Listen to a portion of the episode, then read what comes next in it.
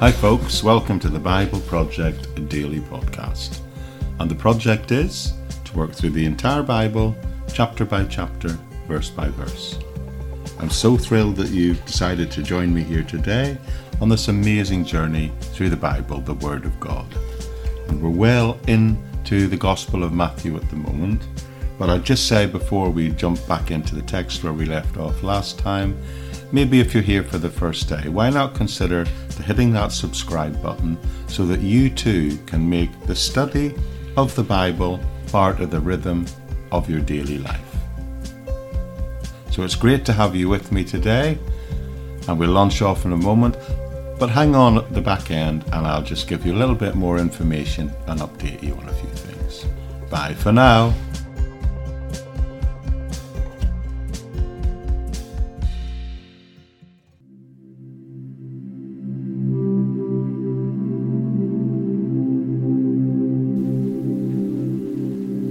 Okay, friends, we're picking up today at Matthew chapter 5, verses 43, and we're progressing our way through the Sermon on the Mount, where Jesus has been addressing on how the Pharisees have been interpreting the Old Testament commandments and the law of Moses, and really twisting and perverting them. And today we've arrived at this point where Jesus is telling us to love our enemies. Now, one of the most difficult commandments in all of the Bible is probably this one the requirement that as Christian believers, Jesus says we are to love our enemies. Now, in the 19th century, military general and Spanish Prime Minister Alvarez del Toledo, well, he was on his deathbed, and the story is that a priest came to him and said, I quote, Does your excellency forgive all your enemies? And he replied, I do not have to forgive my enemies, for I have killed them all. At a similar point in time, no less than the famous philosopher Immanuel Kant, he dismissed these words of Jesus as almost absurd. And in truth, that sentiment probably comes closer to the way most people feel about this commandment most of the time. The original commandment was put, but then Jesus comes along and says that we are to love our enemies, and even when you feel like harming them, we must make the decision to bless them instead. Now, that's not an easy call, is it? So, how exactly do we and can we do that? How can we truly love our enemies the way Jesus says we should? Well, I want for us together to look at this passage over the next couple of days where Jesus does, in fact, say that about loving your enemies, because in it he not only commands us to do it, but he will tell us how to do it as well. So that's going to be helpful, isn't it? Particularly if you struggle with unforgiveness. So, with that in mind, turn with me to Matthew chapter 5 and I'm going to begin by reading at verse 43. And I'm going to read the five verses that cover this, and then we'll do what I always do, which is we'll come back to it again and we'll go through it verse by verse. So this is what it says, and remember, this is Jesus speaking, and he says, You have heard it said, Love your neighbour and hate your enemy. But I tell you, love your enemies and pray for those who persecute you that you may be children of your Father in heaven. He causes his sun to rise on the evil and the good, and sends rain on the righteous and the unrighteous. If you love those who love you, what reward will you get? Are not even the tax collectors doing that? And if you greet only your own people, what are you doing more than others? Do not even pagans do that? Be perfect, therefore, as your heavenly Father is perfect. Now, this message has been called by some the central and most famous section in all of the Sermon on the Mount. Another has said there is no passage in the New Testament that contains such a consecrated expression of the Christian ethic of interpersonal relationships as the one that is described here. I think we can all recognize that this is indeed one of the high points of spirituality in all of the scriptures and other passages, although they are good and powerful, they are a bit like Ben Nevis compared to this, which is the Mount Everest of the Bible. The command that you are to love your enemies is an incredible one, but the great question is even if we want to do that, how do we do that? How are we able to do that? Well, here's my purpose. I want us to look over the next two days, the next two episodes. I'd like us first of all to look at the command to love your enemy, and then I'd like for us to look at how Jesus clarifies and teaches on that command. As a matter of fact, throughout this passage, this is precisely what he is doing over and over again with each section, looking at an Old Testament commandment and then looking at how the Pharisees have misinterpreted it and offering a clarification and a, a correct interpretation of it. And we can signify each section or each area he's looking at because he begins each of them with this phrase, You have heard that it is said. And then he says, But I say unto you, and he gives the clarification. So what he's doing is he's contrasting what the Old Testament says, yeah, but more what the Pharisees said about what the Old Testament said. When we study this passage, we try to find out what Jesus is really saying and what he is demanding of his followers. That's the purpose today, in the light of the commandment. However, if we are going to try and live this commandment out in our everyday lives, we must first of all be quite clear as to what it is actually asking us to do and what does Jesus mean when he talks about loving our enemies.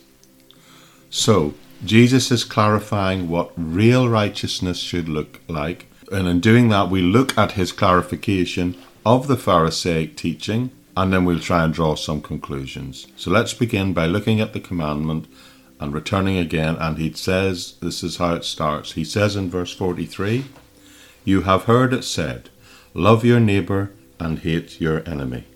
Now, as we've gone through this passage, I've pointed out again and again, all the way, in fact, through Matthew chapter 5, he introduces each section he doesn't say, You have seen that it was written. He says, You have heard it said. That's important. So, again, here, he's not talking about the law of Moses directly. He's talking about what the Pharisees said about law of Moses.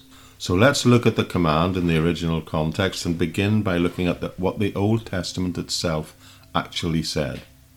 Now, the Old Testament does record the first part of this verse 43.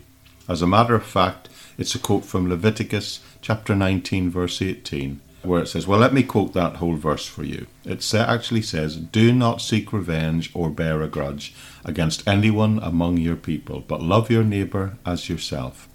So the Old Testament does say, in fact, that we are, yes, it's true, we are to love our neighbour, but the latter part of what the Pharisees taught about hating your enemies, that's nowhere to be found anywhere in the Old Testament law.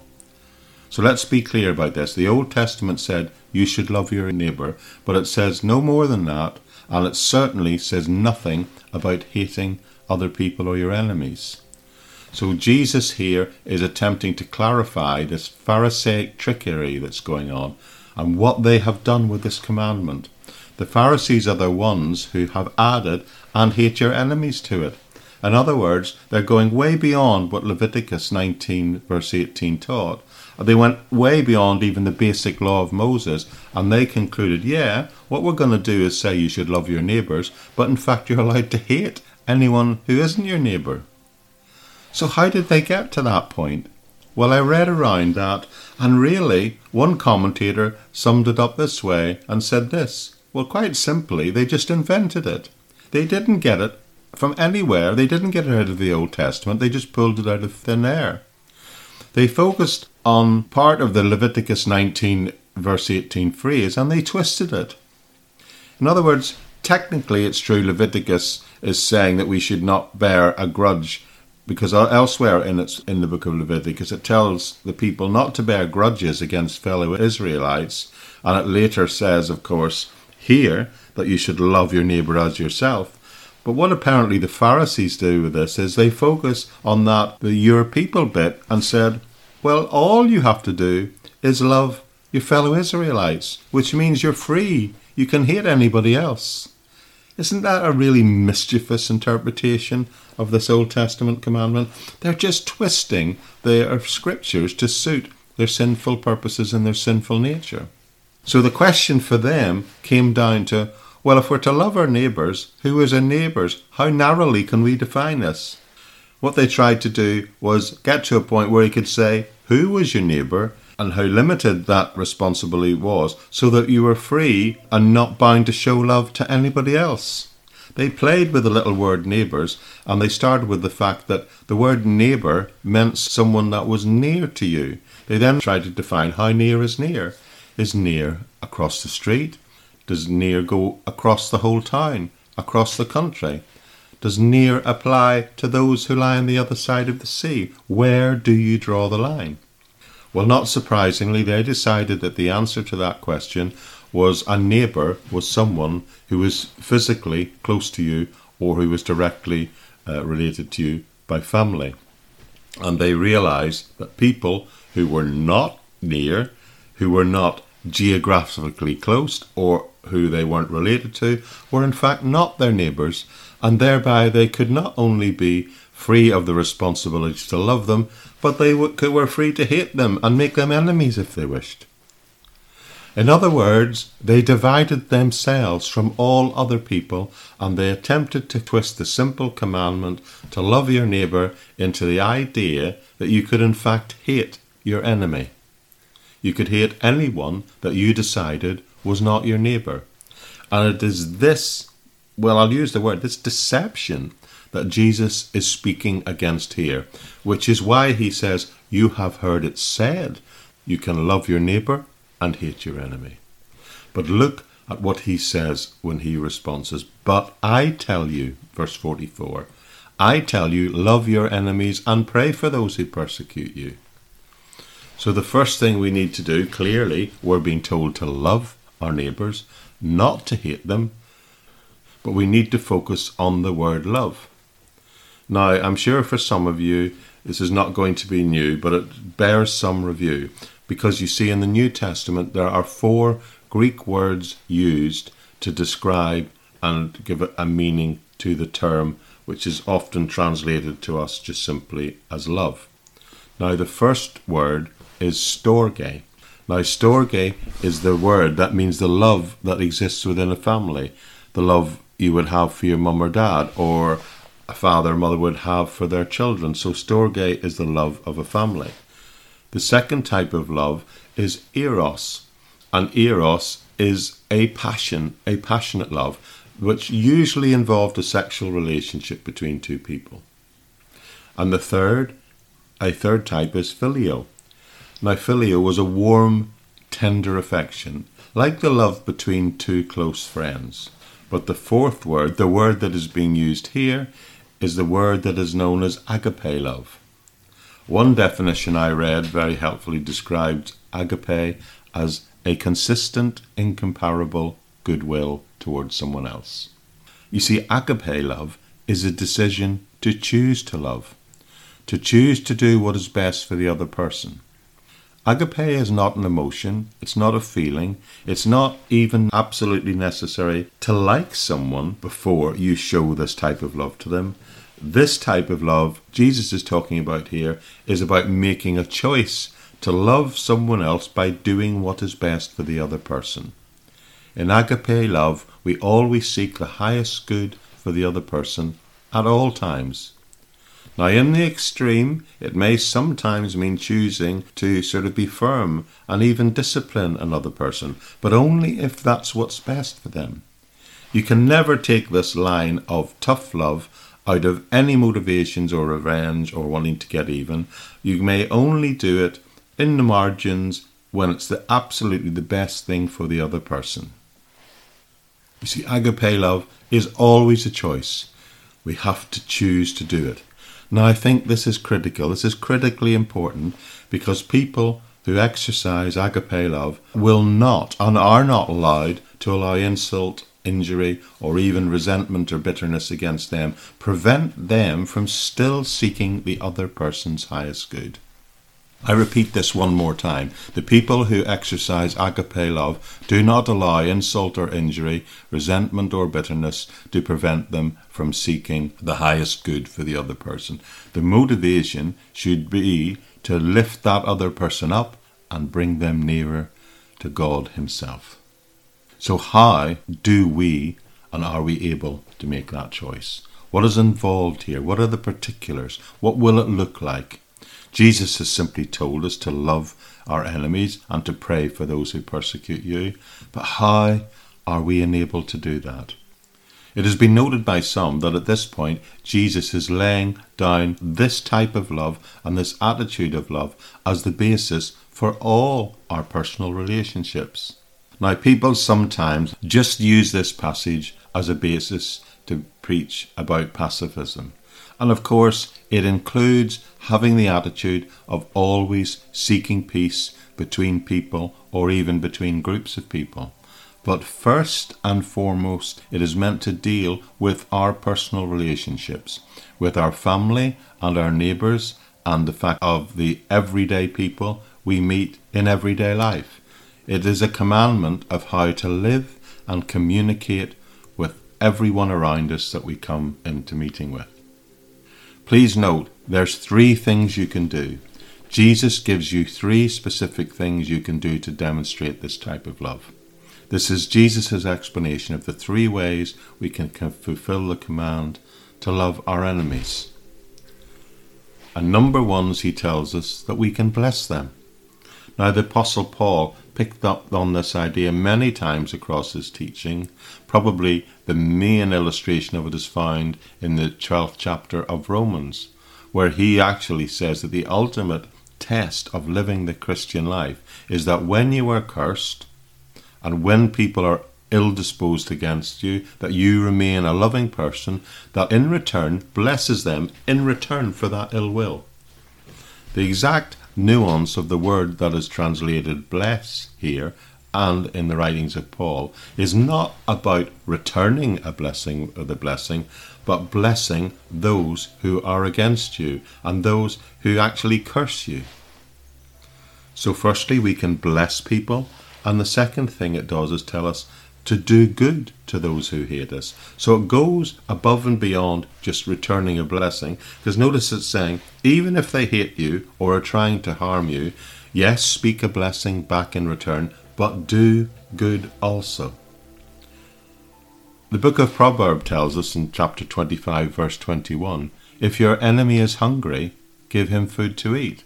If he is thirsty, give him water to drink. So when I'm saying that Christian love is doing what is best for the other person, there are specifics, things that you can do practically. If that person has a need, then you can meet it. Then you should meet it. And then Jesus is teaching here you should do that and go one step further. So we are to love our enemies by firstly speaking blessing upon them, but at the same time going above and beyond and doing something good for them something that meets a need for them. But there's a third thing we can do, this passage teaches, and it says we can pray for them. Now, the words used in the text to describe the people who are referred to as being ill disposed towards us, if you like, is the word spiteful. Now, the Greek word translated spitefully, I'm told by Bible experts, actually means people who threaten and abuse you. It's always referring in some way to people using speech against you.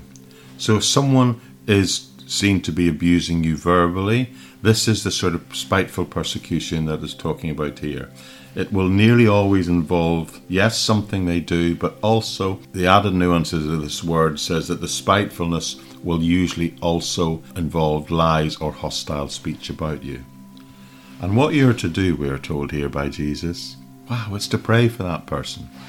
Now, maybe they don't know the Lord, in which case the prayer should be that the Lord should reveal himself to them, save them, and then an enemy can be changed into a friend. And if they are a believer, well, then we are repeatedly told throughout the Old Testament that, like the Apostle Paul, we are to pray for our enemies, and then those, as fellow believers, might truly become our brothers, sisters, and friends. Pray that they might have insight into the, the Word of God, and that through that, that would allow the Spirit of God to give them understanding of the will of God. Understand the will of God in their interactions with you and other people, and that they too would be given the grace to live it. I once read a story of a man who kept a small black book in which he placed all the names of the people who wronged him, but not so that he could seek revenge, but so that he could remember to pray for them. And on the next page, he kept another list of names of those people he himself had wronged, so that he could remember to pay for them also. I think we all to an extent, keep mental lists of all those people that have hurt us and wronged us in some way.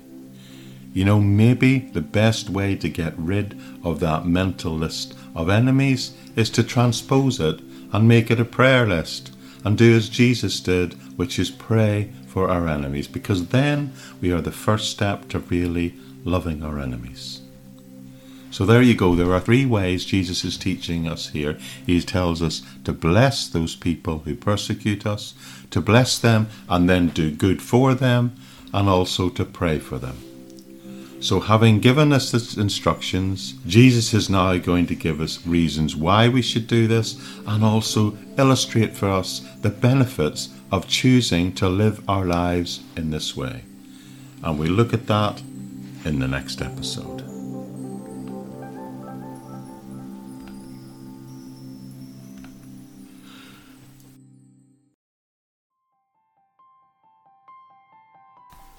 Okay, friends, I do hope you find that helpful. And we'll crack on and close off this section tomorrow, looking at how we can truly love our enemies.